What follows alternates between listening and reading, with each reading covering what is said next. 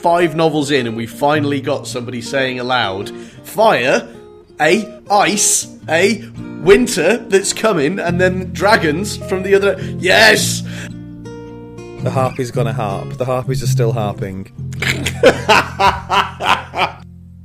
It turns out uh, the prince had actually been smuggled out of the city by those two customers, Varys and Illyrio, again.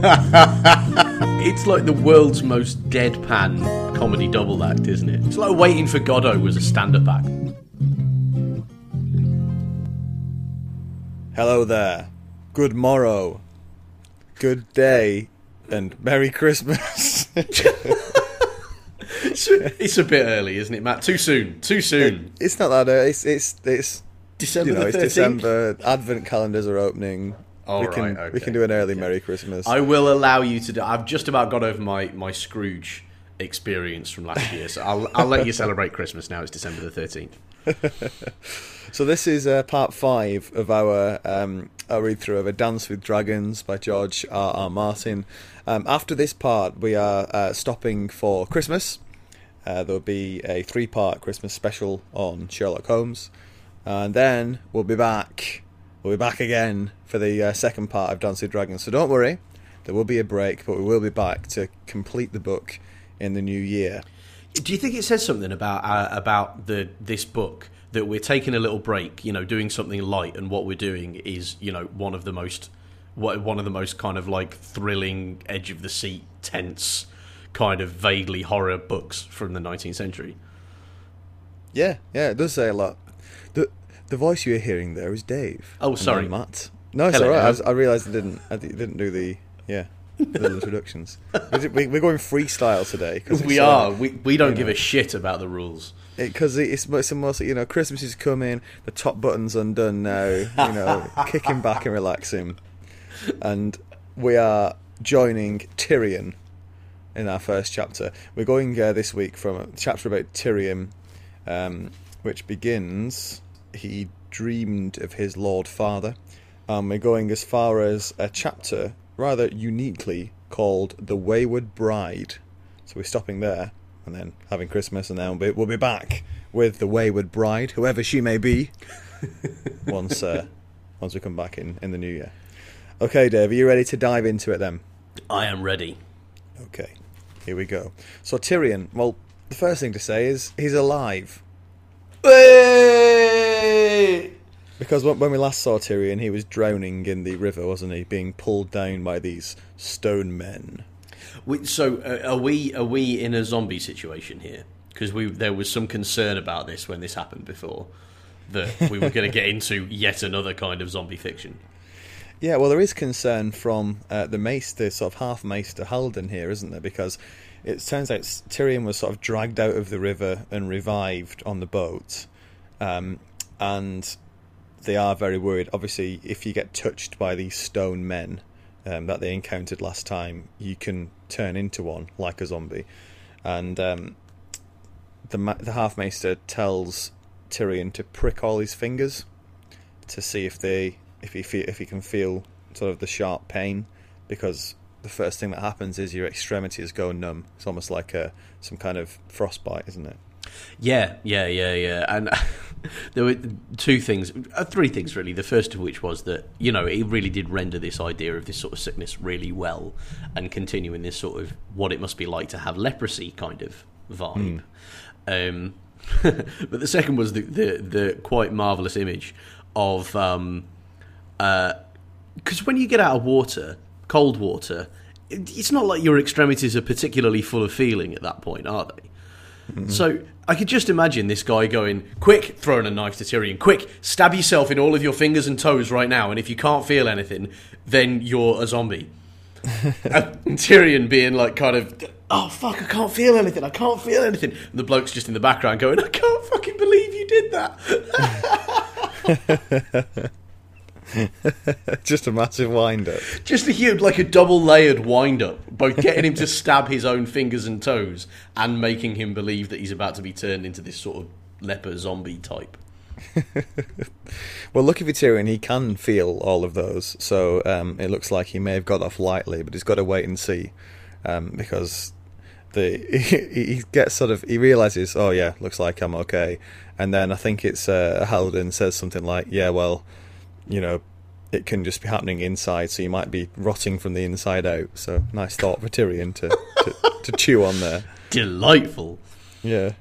Um, he then gets to sit down with um, Prince Aegon, who young, we've t- we've found out is this young Griff character, um, and find out a bit more about him. To sit down and play um, this game, Chivas again. I think it's called that. I'm guessing the pronunciation. Well, it's Uh, another it's another one, isn't it? Where he's clearly looked at the word chess and decided that if you whack a couple of Y's and V's in there, it'll make it sound appropriately fantasy.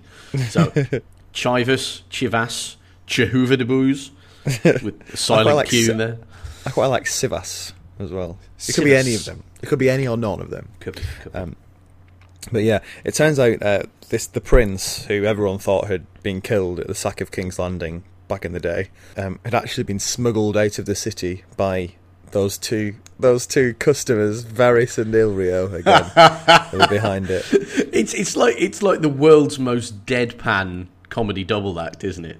Like they're- a comedy double act made up entirely of straight men, Varys and Illyrio, just standing on either side of the stage, looking at each other. Sort of, one waggles his eyebrows a bit, the other one goes, "Yeah, yeah, yeah." It's like waiting for Godot was a stand-up act. Those two work as a double act. yeah.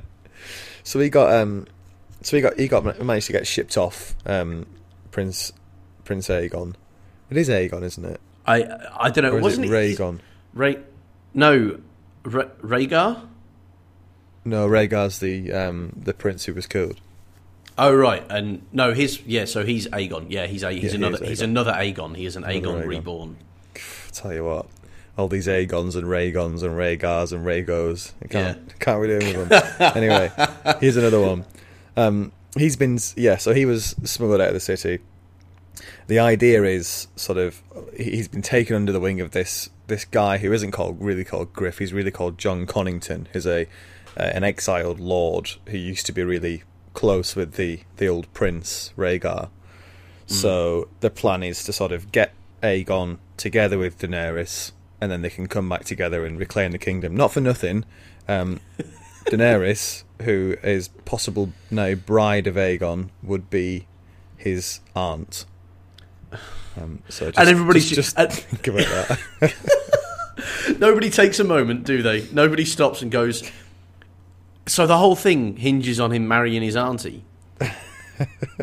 is is everybody all right with this? Is this is this perfectly? Oh, it's perfectly normal where you come from. Is it? yeah, Is it? it's perfectly normal in the in the Targaryen family, isn't it? And and in the Lannister family, it would seem. yeah. So, um, so that is the plan. Tyrion is the first person of all these um, sort of people going to on the way to Daenerys and sort of advisors around them.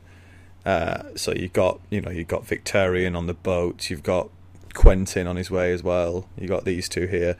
Tyrion is the first one to recognise the fact that maybe Daenerys might not be interested in the person who shows up, and she, she, he, he advises he advises Aegon to you know what don't go sort of begging to Daenerys like turning up saying mm, come on come with me across the sea, just go just go to Dorne land in um, sort of in Westeros raise your banners and get her to come to you, and he thinks that'd be a much more effective strategy.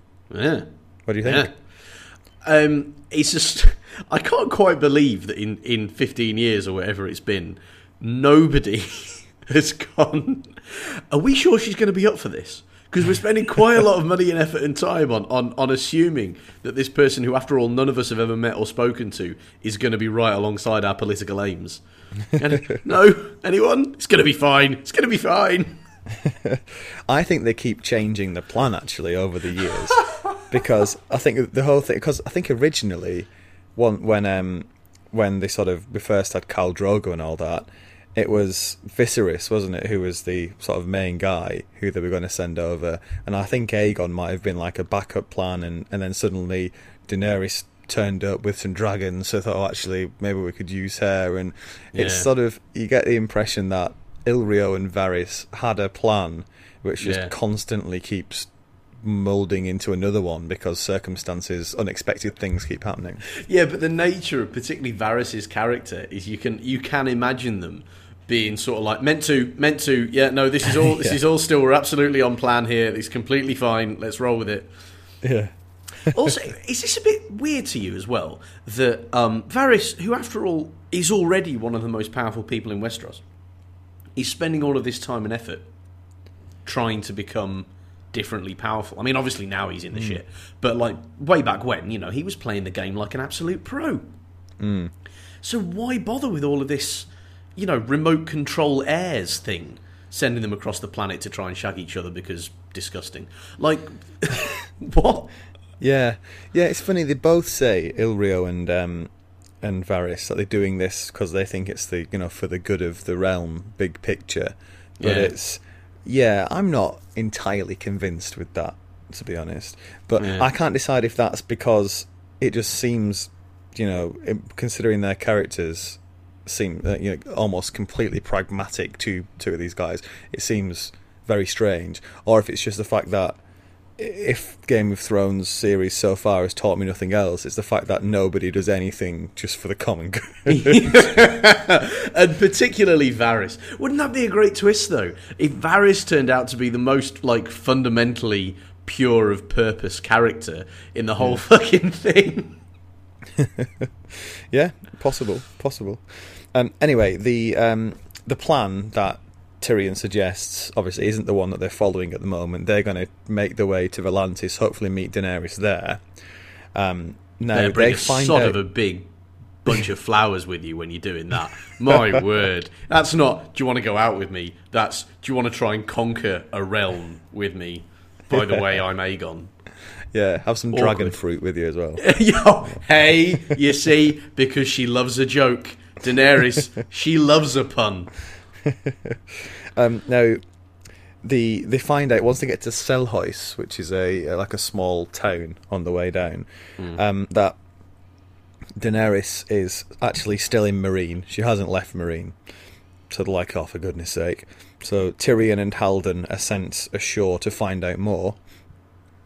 Um, they Selhorys is quite an interesting little place. There's uh, some slave sort of whores knocking about who do have that. I was right; they do have those little tattooed tears on their faces if they're Yep. um, if they're slave whores. There's a I- red priest, like um, like in uh, you know, in like, Like, uh, uh, Melisandre Or Thoros. or Thoros, yeah. I, I they- much they- prefer Thoros. Can we have Thoros be the sort of acceptable face of the Red God's religion, please? Because he's a great laugh, whereas Melisandre's just creepy as fuck. Yeah, well, this red priest is um, calling for Volantis to declare for Daenerys, um, saying that Mm. she's she's this Azora, you know, this Azor Ahai reborn Yeah! thing that Stannis Oh. keeps getting called. Yeah. Oh, Matt, and you, you know me. You know me. I'm an I am an absolute gimme for any kind of big kind of plot thing. And five novels in, and we finally got somebody saying aloud, "Fire, a ice." A winter that's coming, and then dragons from the other. Yes, I was like, yes, come on, this is what I've been waiting for for four and a half books. So, you're, so you're completely on board with this red priest, Sam? Well, no, absolutely, no, absolutely not, because I think his religion is straightforwardly creepy. Like, I, I, I'm the guy standing in the middle of the song of ice and fire, going, "Can I make an argument for tepid water?" I'm not on board with the red god. I'm not on board with the the uh, whites. Not on board with any of this. No, no, no, Yeah. no, no. Can we just have some nice, nice temperature? Nice, you know, British seaside holiday, 18 degrees consistently. Hoodie and a pair of jeans. That's that's what I'm arguing for in Westeros, and Yeah. of course that means I would be dead. Yeah. Well, well th- this is interesting because so you got Volantis on the one hand is about to declare war on Daenerys because they're really into the slave trade. Daenerys has smashed that, so they're really pissed off. And on the other hand, you've got this yeah this growing section of um, red priests, um, red god followers saying no, we must sort of support Daenerys because she's the sort of the, the the savior reborn who's going to sort of save us from whatever's coming out of Westeros, and yeah, it's interesting sort of interesting little wrinkle there. The Very much. I, I, I do get the sort of get this image though that all these like red god people will just like pick someone that they are, they like and declare Yeah. that they're Azor Ahai. They are Azor Ahai reborn. They're really benefiting from not having like very good communication or like histories written. Like, Yeah. because these days you just have like, look how many different people in how many different places were claiming to have the Messiah working for them specifically.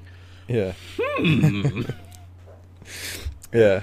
Um, they they go to this place called the Painted Turtle, which is this like bar, and meet with the customs officer who tells them um, a few rumors circling about Daenerys, which each one is more sort of brutal and dreadful than the last. uh, I'm not even going to go into them. Some of them are ridiculous. Yeah. yeah. Um, but the tr- obviously the true reason is that just she's she's uh, crushed the slave trade in Meereen, and that's why everyone in the surrounding areas are, are so are so against her.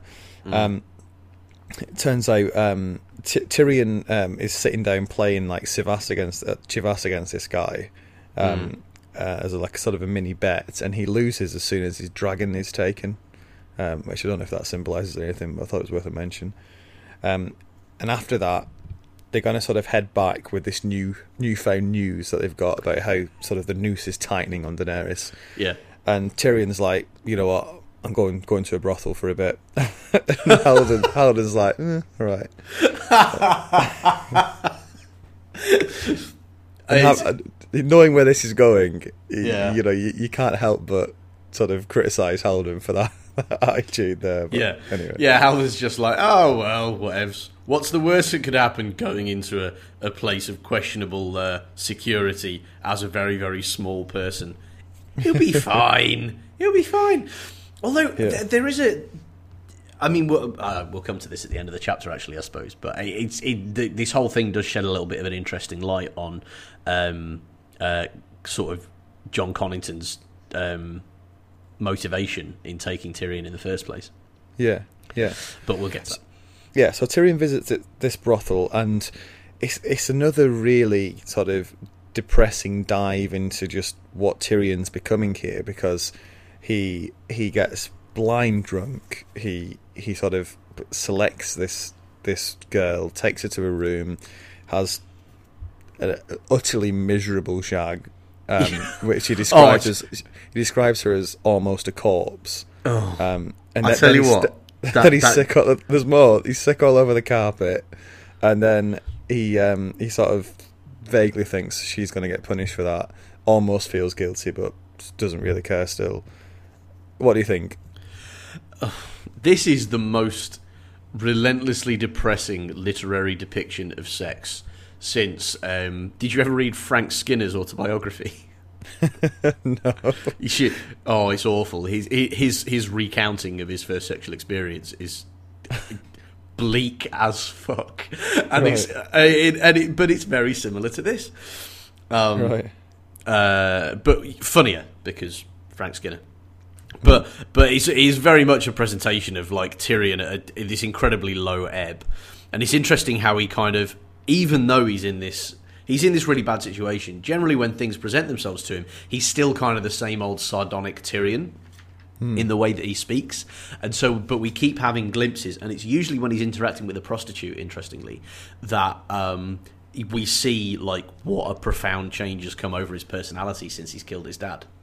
Yeah. Um, uh, so we had the thing um, when he was at uh, Illyrio's place where he was threatening to, you know, threatening to kill this this woman that was sent into his room just because he wanted to feel powerful. And then here we have this kind of like staggering, drunken, useless, like boorish behavior. Um, and so it's interesting that it's in when he's in, interacting with prostitutes that his real kind of self-loathing kind of shows itself in a way. yeah. And it really feels like this is sort of this surely is rock bottom for him here. Well, you'd say imagine it being that, but worse. this is a song of ice and fire, Matt. And if there's one thing George has shown himself able to do, it's find something below rock bottom for his characters to experience. Yeah, that's a good point actually, because I'm pretty sure I said that when he was on that boat getting drunk every day on the way. So maybe I'm making a Absolutely. prediction too early. Yeah, well, I, I I, I think I think if this were a kind of halfway sane story universe, then yeah, you'd be completely justified in saying, "Oh, this is about as bad as it's likely to get, isn't it?" But likely doesn't mean anything in Westeros. No, no, no. and it's only about to get worse for Tyrion because as he sort of staggers his way down back down the stairs, there's a a knight, a western knight that looks kind of like a bear that comes over. Aye. Uh, he, he's, he's sitting with a, a pale haired whore apparently. Oh, And, really? Uh, he gets up, he comes over, and he basically says, "Oi, dwarf, I'm having you. You're mine." As in, I'm going to capture you. I'm not going to do anything else. That would otherwise- I was I was going to say that. Deary me, I, I you may have misunderstood my, my role here, sir. I'm I'm sure I'm purely here for the shagging. Yeah, Dave, could, could you think of a a exiled Westerosi knight uh, with a particular fondness for pale-haired young women? Uh, looks kind of like a bear, wandering around this ve- this sort of general area at the moment. Gosh, ooh, It's a riddle. it is. I'm stumped myself. I'm stumped. I've got Yeah. nothing. Yeah, come on, everybody. It's it's clearly Ser Jorah, isn't it? Yeah, yeah, yeah. Or not or you know you know what he's going to say as well when he, if he if he manages to get Tyrion back to the Queen. You know what he's going to say? What? Khaleesi, the half man of the Lannisters. He's going to do it. He's not going to be able to address her in any other way from now on other than Khaleesi. Because Uh, I heard I heard his voice when he, he sort of I think Tyrion asks you know what you're going to do with me, and he goes, "Delivering you to the Queen." it's just I could hear Iain Glen saying it. he does. He nails it. He nails it, Iain Glen. Right, um, let's. So yeah, Tyrion captured again. He's just he's just bouncing from one catastrophe to another, isn't he, Tyrion? Yeah, why don't I find this as frustrating as I do with Arya though? Because with Arya, this sort of shit happens or happened three books ago all the time, yeah. and it was a pain in the ass. Whereas with Tyrion, I'm like, oh, I wonder what interesting scrapes Tyrion will get into next. Whereas with Arya, I'm just like, oh god, she's going to passively become more and more creepy. Yeah, maybe it's because Tyrion still does like, for example, with this stuff where he's talking to Aegon, he still, um, no matter how much you try and keep him down, he still sort of affects things and has the capacity to sort of change his own circumstances through his Oh, own cunning that's stuff. very true. Yeah, I think that's really well said, actually. Yeah, with Arya, Arya is a very passive character, and so I'm like, I don't care. You know, it's not presenting me with any experience other than kind of rapidly fading background anxiety about what horrible thing is going to happen to her next. Hmm. Whereas with Tyrion, horrible things are going to happen to him, but I'm like, he's going to respond somehow. And that Hmm. Yeah. that's more interesting to me, I suppose. It could also be the fact that it's just it's a different place as well. Is he's going around something that pla like various areas that feel very different, whereas Arya is sort of treading over stuff that we've you know land that we've already crossed. Really, Ancient, ancient ground over and over and over Hmm. again. yeah. That- just one other thought about poor Jorah. When I saw the, you know, the the light haired girl he's got on his lap, I just thought, oh, Jorah. Come Yeah, on." I know. It is a bit as well, isn't it? Jorah, he's a hard man to like because he pulls off this sort of shit all the time. It's not just, you know, Lovelorn, I think we, we could sympathise with. Lovelorn and going out of your way to purchase and shag somebody who looks the same as your object of affection. Not so sympathetic. Yeah, speaking of that object of affection, let's go to Daenerys.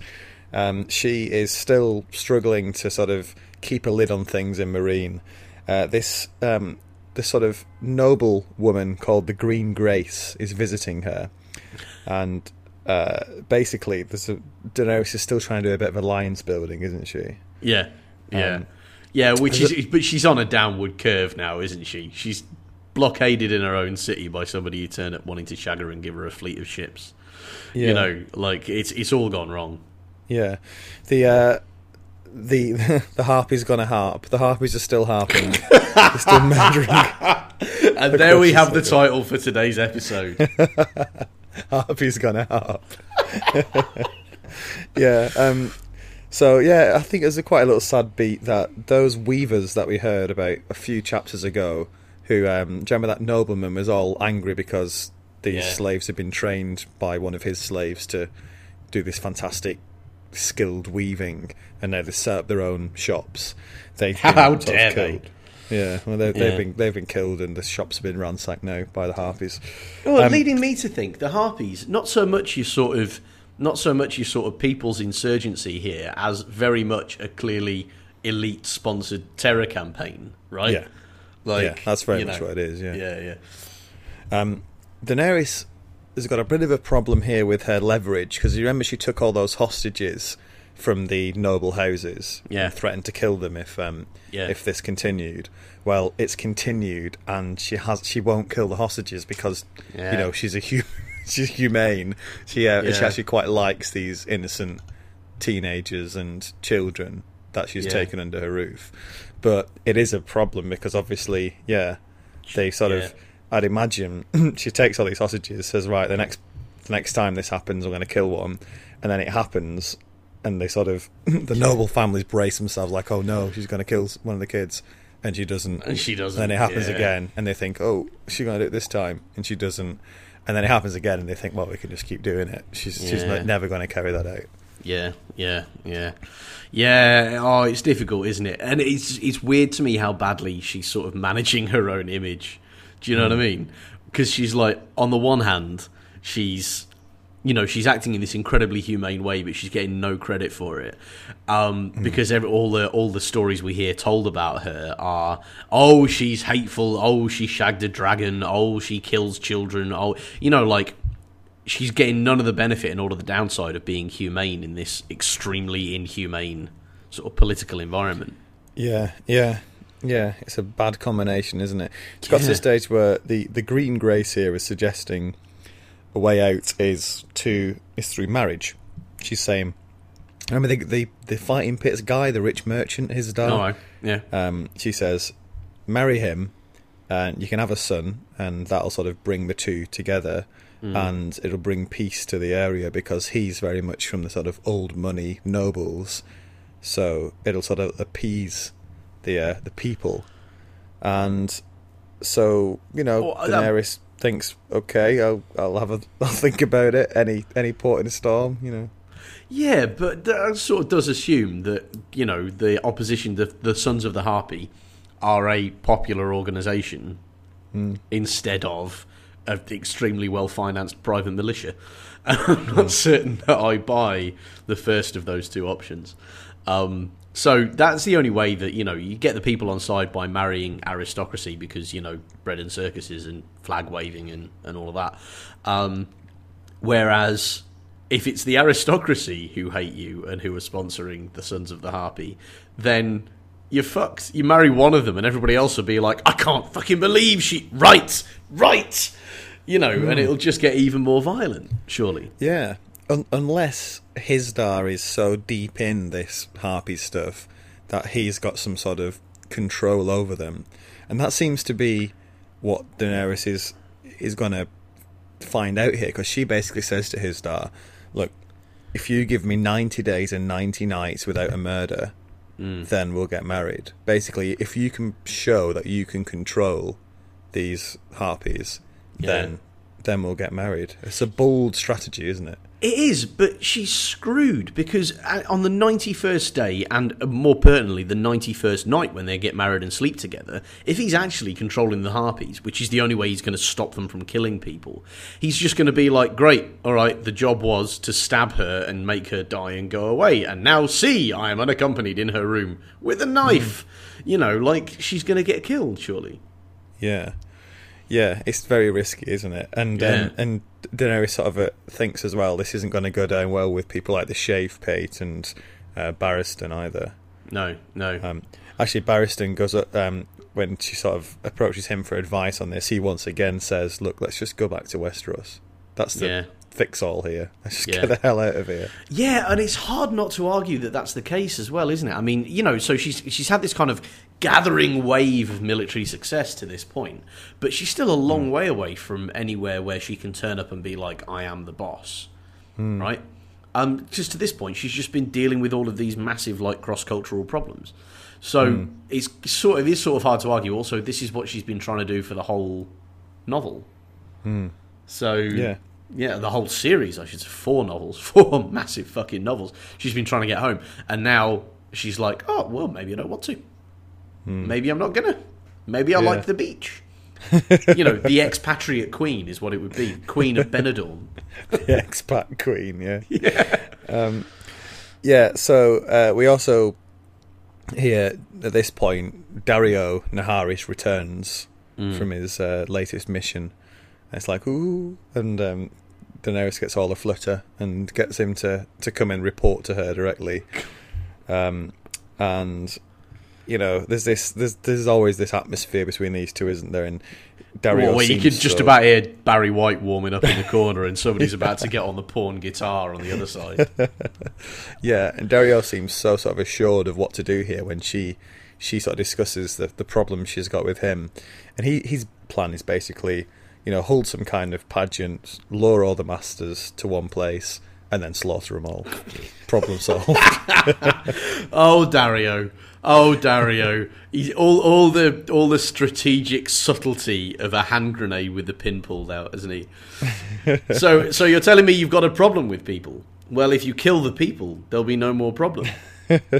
yeah, um, and Daenerys says she's not a butcher, and uh, and uh, Daario says an interesting thing. He says, you know, it's better to be the butcher than the meat, and it's basically you got one one choice or the other here.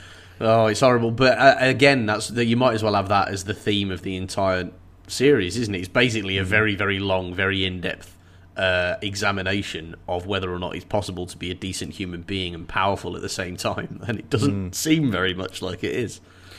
Yeah, they they this turns into a an argument really, and it gets basically Daario is he's always very brash and overconfident, and he pushes his luck too far here, doesn't he? And he insults mm. Daenerys to the point where she she basically sends him away, and she's Yeah. furious. Yeah, but he was always playing with fire here, wasn't he? I mean, he goes into the room enjoying the fact that he has this disproportionate influence over her because of because she fancies him, basically. And he plays that card as hard as it'll be played until the point where he insults her, and then she flips over from one type of very immature behaviour to another, and just goes, "No, fuck off, go away." Yeah, But it's weird Yeah. seeing how how kind of adept she's been with everybody else. How with him, she's like kind of, you know, she is basically what you'd expect a thirteen-year-old girl to be like if you gave her executive power and control of an army. You know, hmm. yeah, yeah. He's he's she's just yeah just doesn't know what to do around Daario, does she? And, no, uh, she's very confused, and it doesn't, you know, it, it ultimately it doesn't turn out well for him. You can almost hear Barristan grinding his teeth behind her as well. Yeah, is he getting a touch of the a touch of the Jorahs here? Do you reckon he's No, grind? I, I don't know. I didn't get that. I don't think that. I think he's. I think he's like her dad. Do you know that he's that role? I can just see his, uh, the look on his face as Daario's standing there, rubbing his thumbs over those naked women on his on his swords, and uh, Yeah. and Barristan's like, "Oh, you Get, you get away from my daughter, you. Yeah, it is that, isn't it? It's the it's the greet the prom date on the porch with a shotgun thing. Um, Yeah. The only other, other thing I want to say about this chapter is, can we just take a moment, please? Um, the Butcher King of Astapor. You've never, you've never tasted steaks like it. Unfortunately, his days of chefing have come to an end. Killed by his own men, Dave. I bet they put him in a pie as well, didn't they? Cunning bastards. I bet they did. They cooked him up, made a stew, Butcher King stew.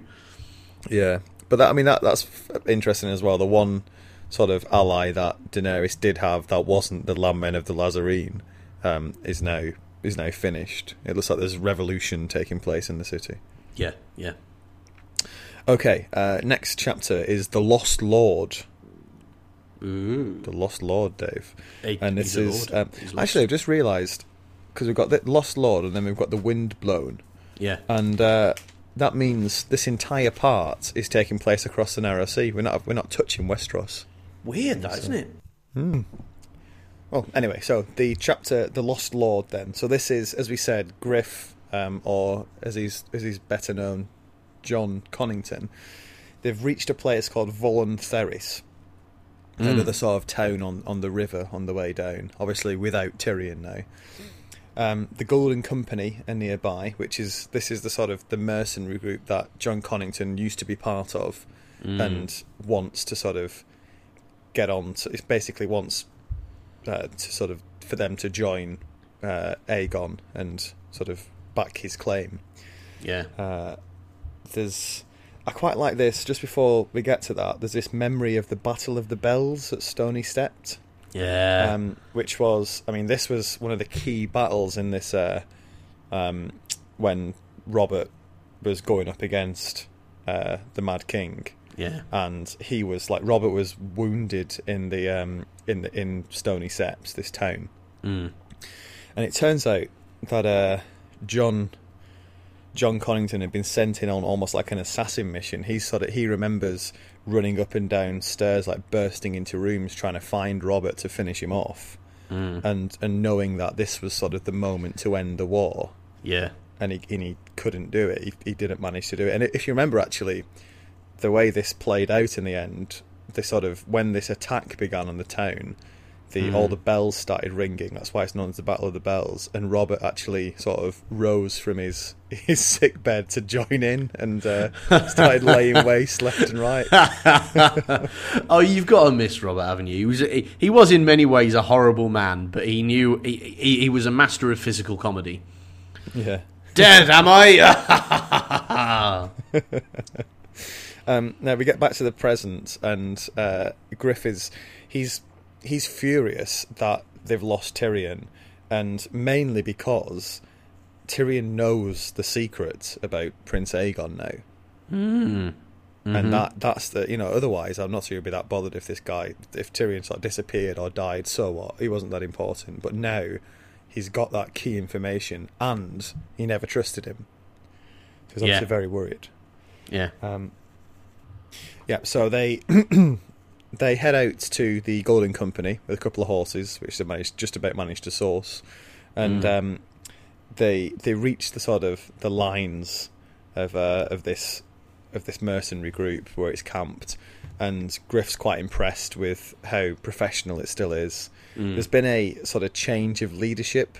So originally, the, the the guy who was leading it when Jon Connington left, who was actually Mm. in on this plan Mm. to, to sort of to, to get the Targaryen back on the throne, Mhm. he's since died, and this guy called Harry Strickland's taken over, and this is a cause for concern.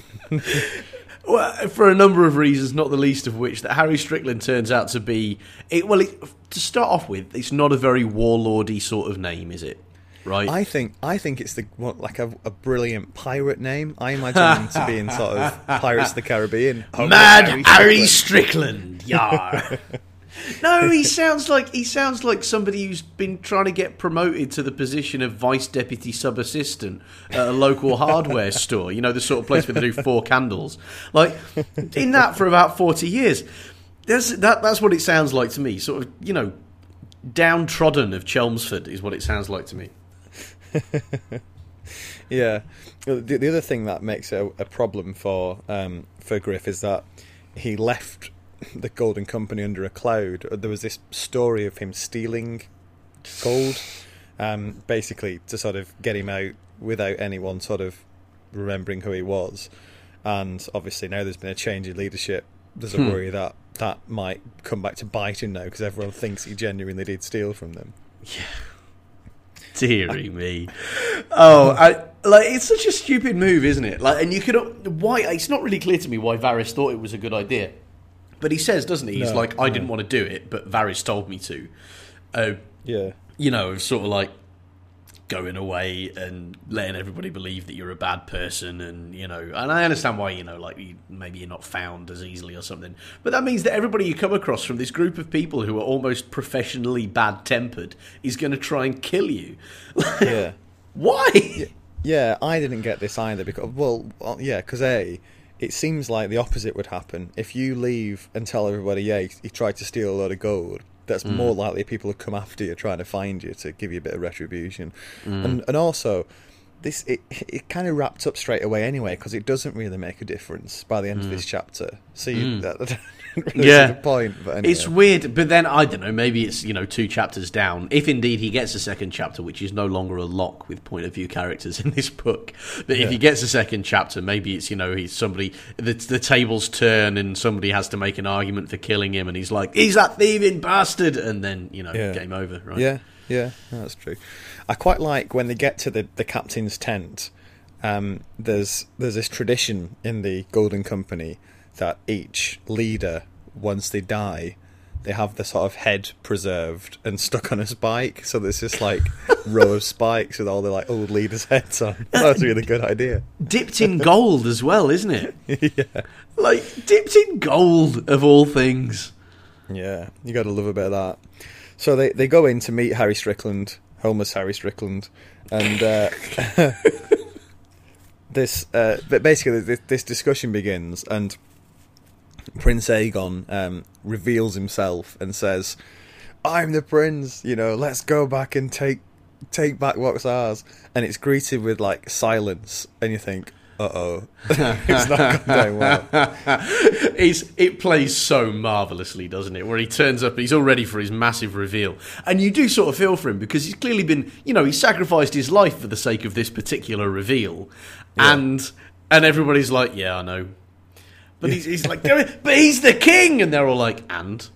Fuck, Yeah, they say, look, this is the problem. We, you know, they said they can't get to Daenerys is still in Meereen, and they just can't get there at the moment. They've not got the ships to take them. They can't risk the road um, because it's too dangerous. So, you know, what can we do? And this is the point where um, Tyrion's idea comes forward. The prince basically says, "Balls to all that." Let's just go to Westeros. Let's just start go start raising hell over there and see what happens in this sort of in, in the way that sort of a youthful sort of teenage prince can only do. Oh, jeez. I tell you what, I thought I might have been able to quite like him up until this point, and then he cracks straight into this, like, Bullingdon Club level nonsense of kind of like, I, fellows, am wealthy and important, so let's go over there and fuck them right up for the good of, well, mostly me, to be honest, but sod it. You know? and until I that actually- point, yeah, sorry. I actually quite liked it. I was like, yeah. Did you? I, I like I like how bold it was. It was just. I think it's because we've been we've been waiting for so long for some for Daenerys Somebody to, go to do over something. to Westeros, and I think at this stage, just anyone going over to Westeros is a cause for celebration. So okay, like, yeah, that is true. That does bring it to, together the two halves of the story, which I've sort of like, you know, I've given up on getting those two things together before the end of book seven. But you're right. Okay, that is quite nice, but I still think he's a twat in this scene. You know, Well, Harry, uh, you, you're on the side of Harry Strickland because Harry Strickland's unwilling about this, and he's sort of trying to throw up various reasons why it's a bad idea. But it seems the rest of his sort of men, uh, especially the commanders, are pretty keen on the idea. They like how how bold it is. They like the idea of finally going home. So it looks like they've they've turned them around, and this will be the new plan. Mm. So they sort of Griff and and and the, the prince retire to their sort of own tents, and it's on sort of a bit of a high. They've you know they've it was a big risk, but they've got this massive army on side. They're ready to go. They're going to attack Westeros, and then there's the sudden downbeat moment where sort of Griff removes his glove, and you can see that sort of one of the tips of his fingers has already turned to stone, and he's got the grayscale. So it's just a matter of ah, time before he yeah, dies. Yeah, yeah, yeah. But uh, it did for some reason it didn't it didn't land for me as a terribly shocking moment. This, and I don't know if it's because I haven't spent nearly enough time with any of these characters, but you know, like I didn't I didn't experience it as kind of like my God, he's right. you know, Yeah, yeah. I suppose we, we haven't spent a lot of time with I think also um, the I don't know the fact that in, in the TV series there's um, someone gets grayscale, so you kind Yeah. of you kind of semi expecting it as well if you've that's true. Yeah, Because, uh, well well the dodged on the spoiler there. By the way, that was that was excellently tap tiptoed around that magnificently. yeah. Because I It's Daenerys. time, It's not Daenerys. It's not Daenerys. I remember the first time I read that. Um, once they got once Tyrion looked at looked like he was okay, I was like, oh, they've phew, they've uh, they've got past that, and then Yeah. it was a real shock when it's like, oh no, he got it. Yeah, But, um, yeah. But yeah, anyway, I, I do I do feel a little bit because I, I, I quite I quite like that character, the Jon Connington character. He's uh, he's Yeah. quite interesting. I suppose he, He- he's, he's, yeah. he's, a, he's a strange mixture of sort of I don't know, it's sort of one part Tywin and and one part someone else. yeah, yeah, yeah, no, totally. Well, yeah, and I agree with that. And so I was actually thinking throughout most of this, I was like, uh, why haven't we had these in the TV series? Why haven't we had more of this? Because this is all actually quite interesting stuff. Yeah, yeah. I thought I thought about that as well, and something that I um I thought about. we- We've talked about this a few times, haven't we? About the fact that there are various storylines here that um aren't haven't been featured almost at all, either haven't barely featured or haven't featured at all in the TV series, and that suggests that they're just digressions that. Uh, are almost pointless reading because they're not going to affect the, the end result of the story. Um, and I think in some cases that's right. There is there was one I can't remember. there- There's there's one storyline that is entirely played out now, which didn't feature at all in the in the in the series. I can't remember what it was, but um, that could be right. But also, the argument against that is uh, apparently for series six of Game of Thrones, Hmm. there's going to be a lot of Ironborn stuff Oh, is we're there? gonna go, we're gonna go to Iron Islands and do. I think they may, may even do like the King's Moot and all that. oh, which, aye. which means there's always a chance with with storylines like this one, the um, with the Prince and with Quentyn as well, and with the Ironborn stuff, that they're just saving it and they're going to do sort of that's that side of things a bit later on. So we, we might be reading here sort of a series series six part two or series seven plot. Ah, well, w- which I would have a lot of respect for because they've. I mean, there's huge chunks of what we've done so far that they just haven't bothered to put on screen yet, Hmm. and so I really hope they do do it. Otherwise, it's a bit. Oh, okay. Yeah. did a Oh, lot I of reading there. I'll tell you what the storyline was that was irrelevant and didn't come to anything was the um, cold hand stuff. I mean, he's looks like he's dead, and and Yeah. it was just didn't feature in the series, and it, is, it was because it was a digression that we didn't need. It was just extra color. Yeah, so it could be that some of these storylines might be that, but I would just I would just caution and say Mm. it doesn't necessarily mean that they're not going to pop up later on in the TV series. Yeah, yeah. Okay, Um, all right. Well, I'll look forward to it. Let's move on to yet another um, storyline that, at the moment, as yet has not featured in the TV series, which is the Wind Blown. This is back with uh, with Quentyn. Hey. Oh yeah. Um, there's this rumor got so it looks like they've they've joined up with a another mercenary army. Who are they with? Is it, are they called the Windblown? Yeah, they are, aren't they? Yeah, Um, yeah. So they're with another mercenary army called the Windblown. It's Quentyn and friends from Dorne. Um, the army realizes that there's this rumor that Daenerys is on the move. Um, the, the the army is currently camped outside uh, Astapor, so they've sort of taken part in the uh, the Yeah, destruction of the Butcher King. Is it just me, or has he got there quite quickly? Because in my head, I mean, my knowledge of the, the geography here is is very very poor. But I thought he was still dicking around somewhere way over in the west, and then all of a sudden he's like, "Yep, Astapor, done that." Yeah, it has been quite a quite a sudden journey, hasn't it? Getting Hmm. over there. Yeah, he was stuck in Volantis, wasn't he? Last we heard, Yeah, because they couldn't get a ship out of there, which Yeah. is sort of I think that's sort of halfway house between sort of Pentos Yeah. and Westeros and and Yeah, yeah. Slavers Bay. Mhm. So they got there. Um, Quentyn's known as Frog at the moment as a sort of a nickname. Um, he's got to be wondering, hasn't he? At, at what point? At what point, you know, you've taken on too many insulting sub identities to maintain your dignity as a king.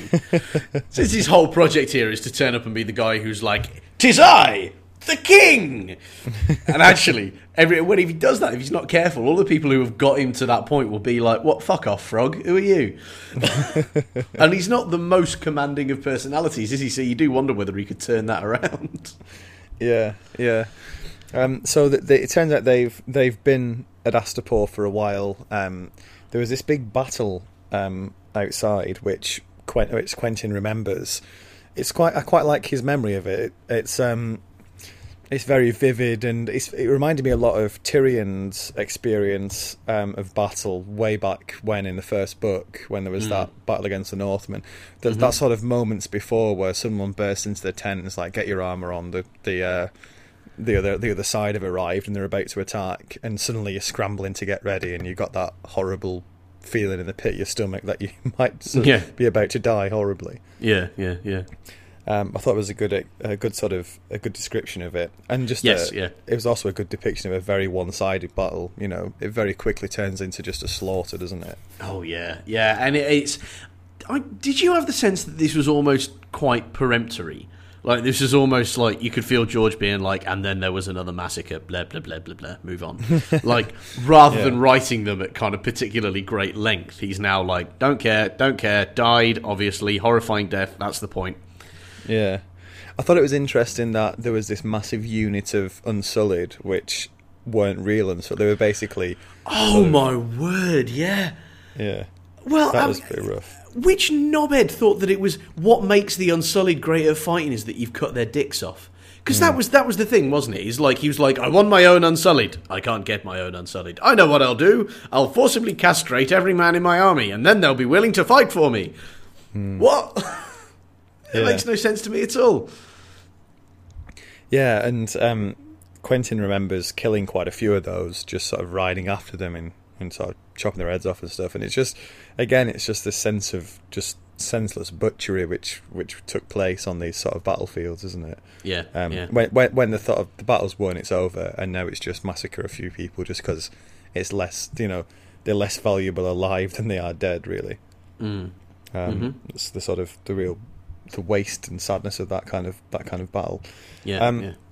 So Astapor is still an absolute mess. It's in the city's pretty much in revolt. Apparently, the there's been a series of free kings who've taken over since the Butcher King was killed, Yeah. and the most recent one has been has been ripped apart by wild dogs in a pit. So uh, that just gives Yeah. a feel for just how bad things are in Astapor at the moment. yeah, yeah. Um, so the the windblown decide it's about time they leave, and both them and um, this big army from is it from Volantis or Yunkai or Yunkai yeah. um, are going to sort of make the way towards um, towards Meereen now to to sort of lay siege to that city and, and finally finish off Daenerys. yeah. Um, this Yunkish army that's travelling with them, we get introduced to a few of the sort of main lords there, and they're a really strange, colourful, macabre bunch, aren't they? There's yeah. there's uh, the little pigeon who who um this little bloke who's got these massive tall. I think every every one of his soldiers is more than seven feet high, and it's not seven feet.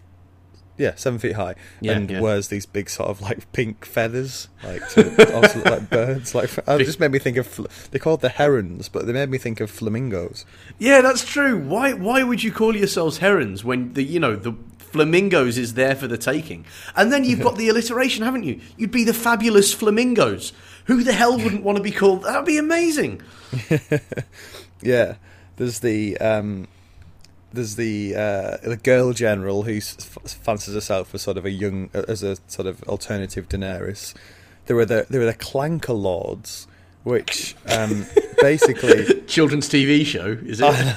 yeah, they basically um, realised that in, in a previous battle, all their sort of slave fighters broke and ran away very quickly because you know they're defen- vi- virtually defenseless and almost certain to be killed. So their um, their solution to this problem isn't to buy them better armor and train them; it's to chain ten chain them together in groups of ten so they can't move quickly or run away. Um, so that, and so as you hear the clanking as the as their units are on the move. God, that's grim, isn't it? Grim, yes. Also, might be the stupidest piece of military strategy I have ever heard of. And mind you, I am a student of British military strategy. Like, what the? What it, I mean, that's up there with dressing everybody in red in a desert environment and being surprised when they all get killed, isn't it? Hmm. Chain them together; they'll be great that way. Why? what? Said no one ever. Yeah, exactly, exactly. That's, I'll tell you what we need here, chaps. What's that, old boy? Well, we need to chain them together. Absolutely, you're magnificent. No, no, no, ra- rather very much yourself. Yes, we'll win for the empire, for the empire, and that's how Great Britain never, ever, ever ruled Brazil. Like, it's it's the stupidest idea I think I've ever heard in my life. Not sure if it got onto British Army with Clay Sorry. clanking ten slaves together, but the um, I'm saying Yeah. it's it's it's up there with the um the the, the, the past of uh, Yeah. that particular approach. yeah, so the clank. I think that might be like page ninety-seven of Sun Tzu's Art of War. The Art of War. chain them together; they'll be great that way. Yeah, it's one of the ones which he put in after a late night writing session to meet the deadline, and which got taken out the following morning. Where his, his editor came in and went, "Zoo, zoo, zoo, me old pal. Listen, mate, don't worry about it. I know it's been a long time. You're feeling the pressure. We'll take out the stuff about the chains, yeah, and the red coats. Chains and red coats. We'll take those out. Yeah. Um, the the other one I wanted to mention of these of these lords is um, this guy called the Yellow Whale, who um, is this enormous lord who gets carried around on a litter and can barely sort of stand up, and he he's got this love of grotesques as well, which are basically sort of people with shocking disabilities. Um, um, so he's yeah, he- he's got these various people with various things wrong with them or very s- strange ailments, and um, he's really after a giant to complete his collection as well. Apparently, um, Yeah. So Yeah. yeah, what a what did you make of this sort of group of lords as a whole? It seemed utterly bizarre. It was really people. weird, isn't it? just as a like, and with the, with the figure of Quentyn in the middle of it all, just makes it all a little bit kind of sad as well.